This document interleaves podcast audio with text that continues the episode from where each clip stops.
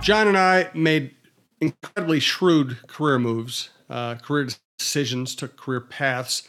We are not running back, so we never will have to complain about only making like five or ten million dollars a year.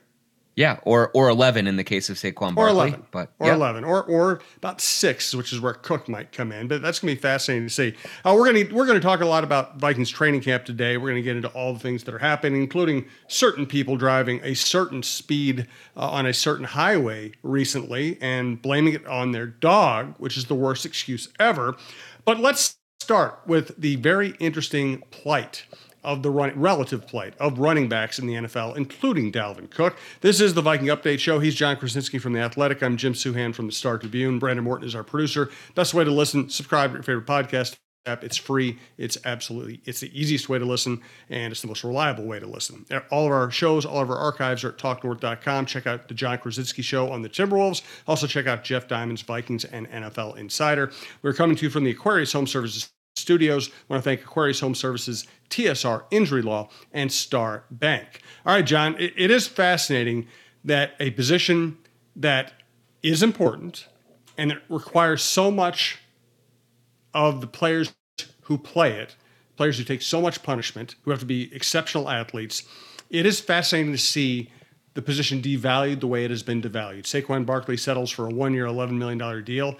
Uh, even though he's better than Daniel Jones, he's going to make a quarter of what Daniel Jones makes, and not with no long-term security. Dalvin Cook is still a very good player.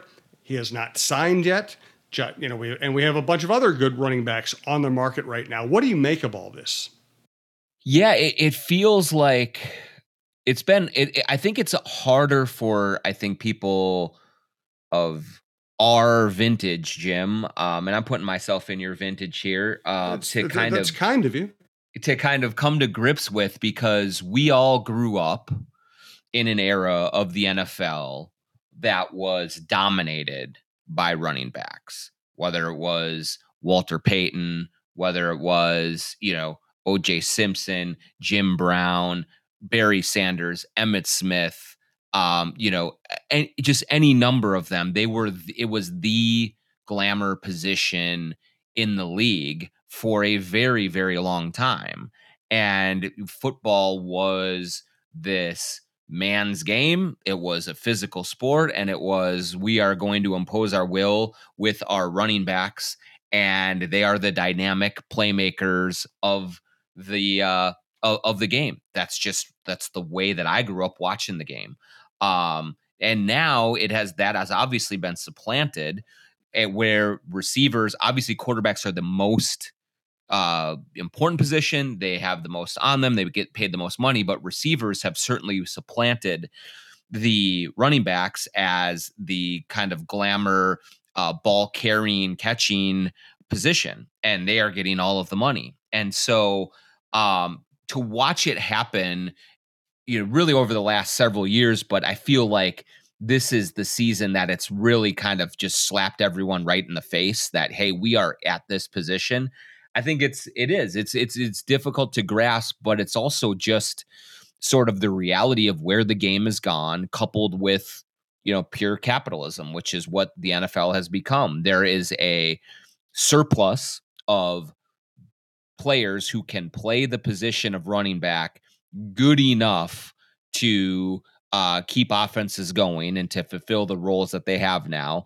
And there is less, uh, there are fewer of the really high end receivers who can come in and change games the way that Justin Jefferson does and Ja'Marr Chase and Tyreek Hill and some of those some of those other players. So what we're seeing is just a reflection of an evolving time. But given that my sort of football watching foundation was built on the running game and running backs, uh, it is. It's it's it's hard. It's hard to to to uh, to really grasp, but that's the way of the world right now, and it's just it's just changing. And I don't think that anything is going to slow that down. You brought up a fascinating name.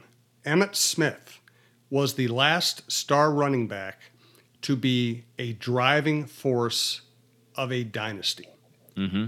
And I know everybody loves Aikman, and he went on to become very famous through broadcasting. And of course, he was a, an excellent player, and he's a great clutch player, and he's a great leader. He, he deserves all the accolades. He's a Hall of Fame player. But what's amazing is if you go back and look it up, those Dallas Cowboys teams, the ones that won three Super Bowls and almost went to another one, when Emmitt Smith was out of the lineup, they lost. Mm-hmm. When Troy Aikman was out of the lineup, with Emmitt Smith in the lineup, they won. That's like the last time I can remember the, the running back being more valuable, demonstrably more valuable than the quarterback. And I would say since then, the only star running back who might have been anywhere close to that, and, and, and really not close to that, was Marshawn Lynch was probably one of the key players when the Seahawks won the Super Bowl. Uh, but they also had a franchise quarterback in Russell Wilson, one of the greatest defenses of all time, and great special teams, great coaching, all of that. So it wasn't quite the same. But really, since Emmitt Smith, we saw slowly, gradually, and then overwhelmingly the NFL say, you know what, you can win with an average running back, you cannot win with an average quarterback.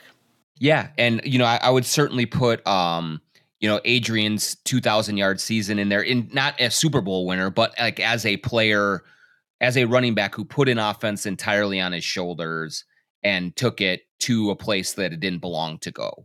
Um, but the, like all that to say is that it is so few and far between, and that is now so long ago that it feels like that's just. I mean, it, it's a bygone era, and and so you look around and I mean, maybe you can say, you know, uh, Derrick Henry in Tennessee, um, you know, maybe Jonathan Taylor in Indianapolis, but those aren't teams that are winning Super Bowls. Um, they are they're having they're they're built on ground game, but they have a limited and a lowered ceiling, as I always say.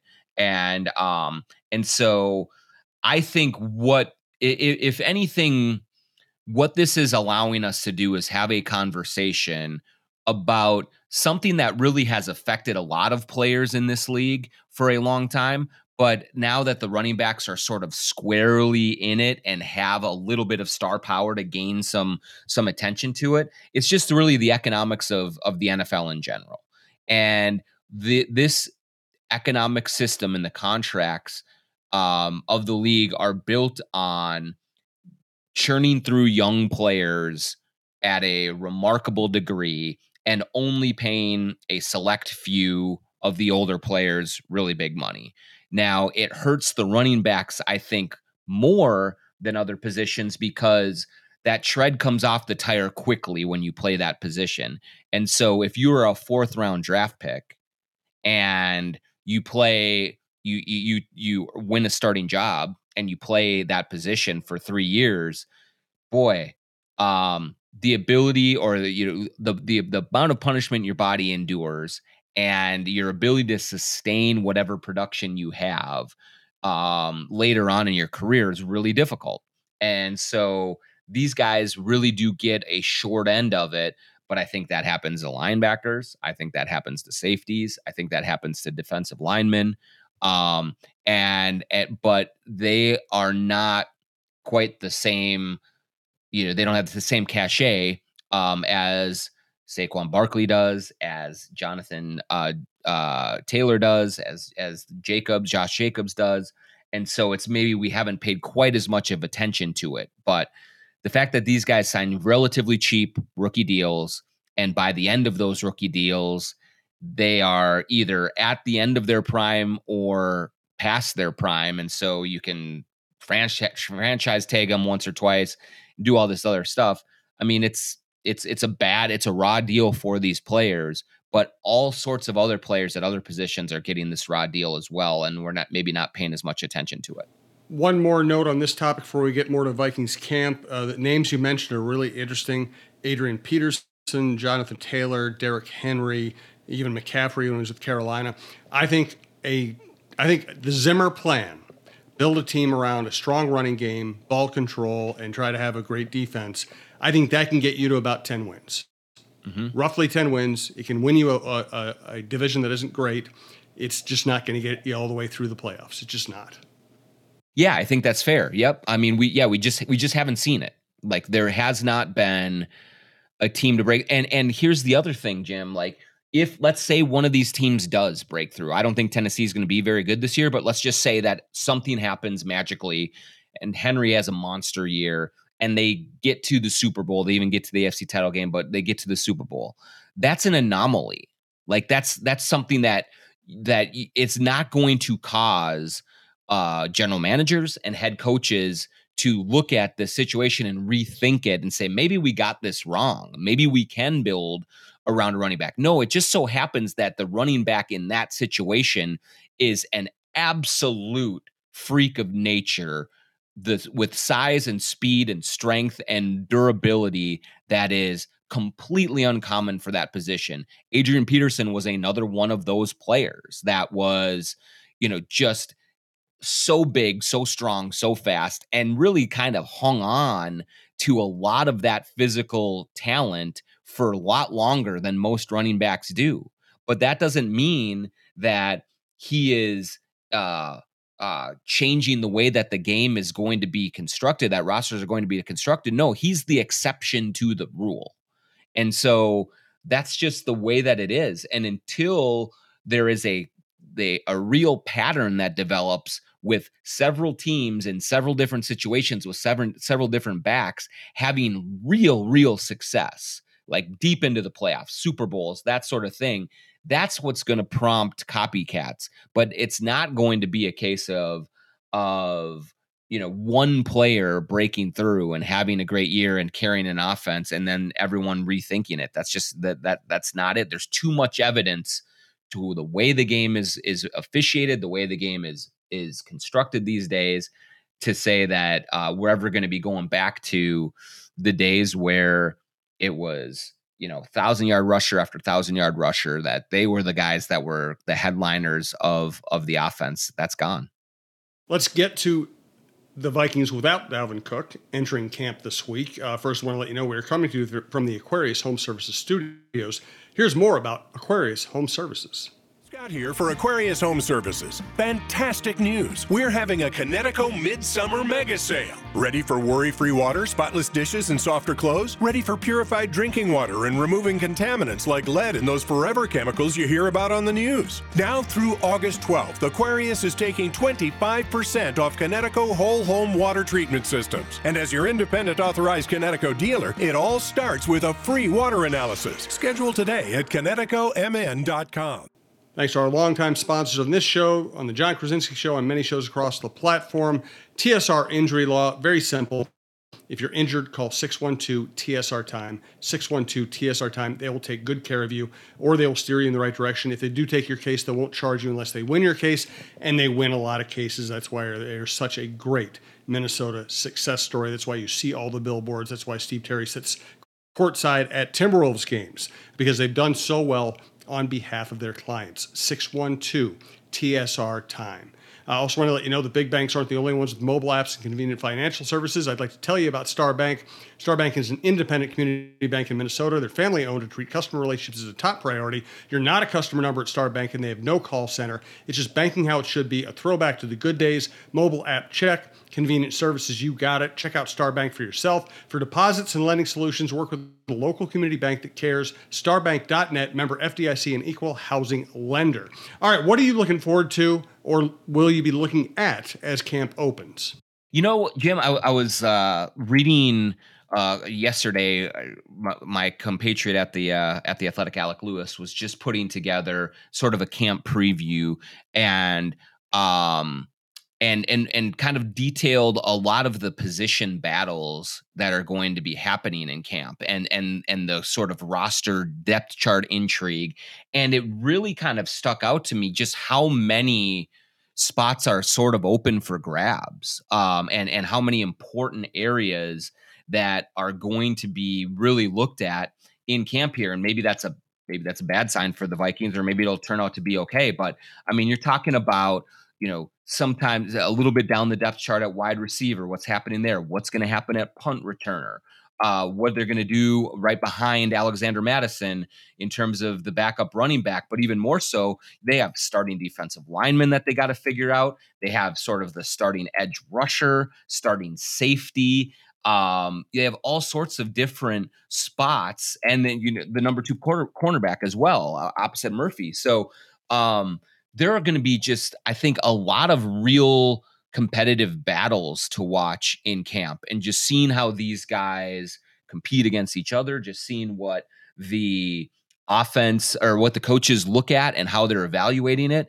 Um, and and so I, I feel like this training camp is going to be just really important in terms of establishing who is going to get some real prime playing time that's up for grabs. And so I think that's going to make the camp really entertaining and, and intense um, with with all that stuff up for grabs.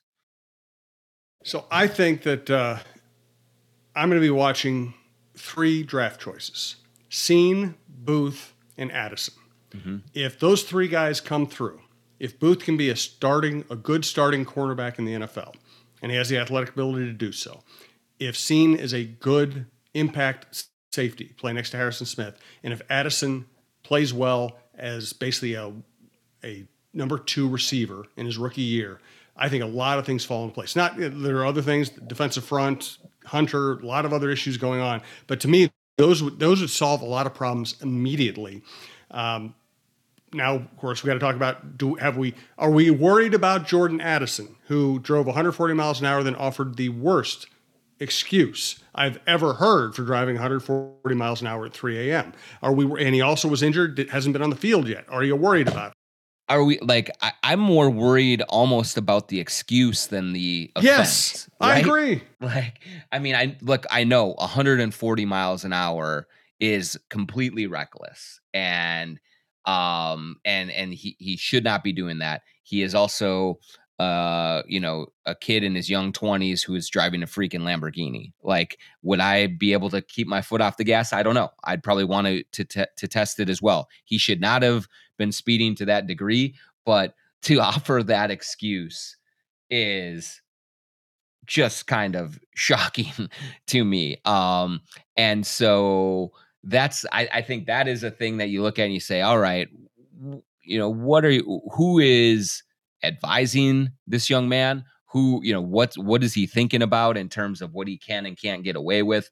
And i hope that this is a lesson to him about handling himself in the public eye because it's only going to get more intense hotter all of those adjectives um, as he goes along and as he suits up. For me um, i think i can at least for right now i can chalk that up as a you know a young person making a stupid mistake, learn from it and move on. If he has more of them, then yeah, then we can have more ch- more discussions about his character and all that. To me, I just I want to see him on the field. Um, I want to see him playing uh, and practicing because receiver in the NFL, including in this in this offense, is not an easy position to learn right away. And so, if you're going to be missing time with injuries, as he did um, in the uh, in the summertime, I, I don't think that helps him. So he's got to get moving that way in addition to kind of the, you know, taking care of business off the field.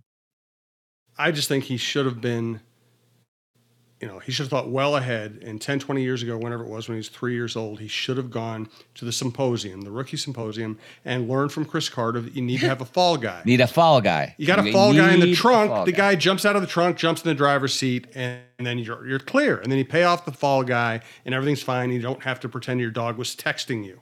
He's a fast guy. Like he could run away, and I I mean I don't know that the, yeah. the police would catch him. So yeah, yeah abso- a- absolutely yes. Like Cris Carter, words to live by. And and hey, he's a he's a former Viking, so maybe he'll come in and meet with Jordan, sit him down, and give him that kind of really stellar advice fall guy, not fall dog. That is the key distinction here. Um, what else intrigues you about this camp? Uh, I, am actually to be open. I'm going to be on vacation, so I'm going to miss the mm. early part of camp. Uh, you know, as a writer who's covered a million camps, I don't get all that fired up about practice. Uh, but the good thing about the Vikings is they do have skill position players that make practices kind of fun. You get to watch uh, what should be a very dynamic offense. You get to see how uh, Mattison is, adapting. You get to see Justin Jefferson, presumably Addison, Osborn, Hockenson run around catching the ball. So this is probably a more entertaining camp than most NFL teams have. Yeah, yeah. I mean, there's certain there's a lot of star power. Cousins will be flinging the ball all over the place, and that's good. And and so kind of a an offshoot of that, which I really do want to watch and and look at, is I want to see all of these cornerbacks, all of these defensive backs uh, in the seven on seven kind of passing drills against this very good Vikings passing offense. Um, you have a lot of unproven guys. Lewis Cine is one of them. Caleb Evans, Andrew Booth, Kai Blackmon, like all of these guys um, that will get reps defensively against very good players. Hockenson, Jefferson, uh, Mattison uh, in, in, space, all of those things. So uh, they're going to be tested a lot, and they have a lot on the line as they're sort of trying to carve out their own corners on this defense. And it's one that is in flux. It's one that I think Flores is going to be looking for who is going to step up and play very aggressively and sort of take hold of those positions. And so to watch them and how they hold up against a a veteran passing offense, I think is going to be fun. And I want to see what kind of recovery that that Booth has has and I want to see what kind of uh recovery that Cine how he how is he moving? Like what does he look tentative at all? What's what's going on there? And can can he really just jump in and be a difference maker on the back end of that secondary? And and so the the battles that they're going to have against Addison Jefferson Hockenson uh Osborn you know all of these guys and you know Jalen Nailor's another guy that I really like just just seeing how that plays out I think that will be entertaining to sit out there and watch. Um, not in the 100 degree heat of later this week, but maybe in like 90 or 85 degree heat. Like I'll be waiting for that. And here's a sleeper what I'll be watching for. There are obviously a lot of big position battles. There are positions of dire need. Uh, we, are going to keep an eye on Jefferson and Hunter in those negotiations. I don't want to belabor those right now because you never know when deals are going to get done. I'm kind of intrigued by Brian Asamoah. Mm. Last year, opposing defenses really really took advantage of the fact that the Vikings linebackers did not run particularly well, could be picked on in pass coverage. Eric Kendricks, as great a career as he had, he looked a step slow, whether that was him or the defense. Uh, and the linebackers just didn't make as many plays as they've made in the past. Asamoah is a dynamic athlete. He's a big personality too. Uh, I just sense he's the kind of guy who, even if he makes some some youthful mistakes, he's going to make some big plays just because he, he's sudden, as, as the NFL scouts like to say. He is a sudden player. You need, I mean, you just you need athletes um, out there as much as you can, and he certainly does have that. Uh, he has athleticism. Now, what we'll get to see uh, is as he gets really solidified into that spot, is does he have the instincts? Does he have the football acumen? Does he have the understanding of the position? um, and can he apply all of that all of that athleticism in productive ways and so uh, that will be a huge key to whether this defense can make strides from last season is do you just have can you just use that athleticism and can Brian Flores put him in positions to be really aggressive using that athleticism to their advantage um, the other the other thing that I really want to see um, uh, from the defense in this training camp, but also into the preseason, is Marcus Davenport. Man, like he, like he, they made this addition with the idea that he's a good fit for the scheme that they want to run.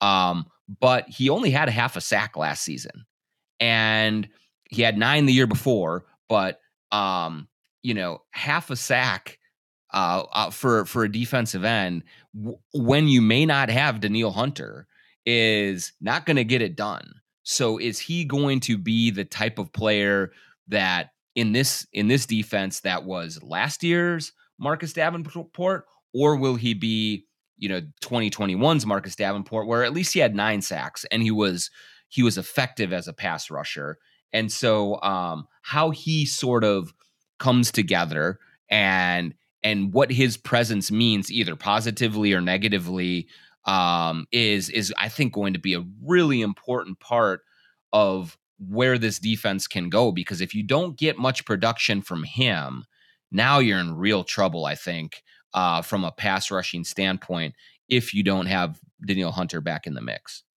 Well, and you just said it. I was about to bring that up. I'm looking at the uh, Vikings depth chart right now, and there are a lot of question marks. There are good mm-hmm. players, there are good athletes, there are a lot of question marks. Um, but man, you take Danielle Hunter's name out of that lineup, and it just doesn't look right. No, not at all, not at all. And so I, I, I don't know what's going to happen. We like we we've seen Saquon Barkley come to come to terms on a new deal right before the season or right before training camp starts here for the Giants. But that's obviously a much different situation than Danielle Hunter is in. And so how far this goes, um, it's going to be really interesting because Hunter, you can argue, has some real leverage here to exert on the Vikings because you take him out of there, and what the heck else do you have? And so, how far he's willing to push that, and how much the the Vikings are willing to keep their heels dug in is going to, I think, have a major factor on where this defense can be and can go uh, in 2023 because uh, you take him out of it and my gosh that's a big hole and you, you see the names behind him and it's unless you get lightning in a bottle some other way uh, that's they're, they're, gonna they're gonna be hurting for for pass rush and for like we uh, along with Asamoah, they're gonna be hurting for athletes and that's that's a big problem it is. Uh, he's Jon Krawczynski from The Athletic. Check out the Jon Krawczynski Show on our network about the Timberwolves and the NBA. It's one of our most popular shows. Check out Jeff Diamond's Vikings and NFL Insider, or just go to talknorth.com. Check out all of the shows, find the archives of the shows you like the most, and uh, thanks for listening.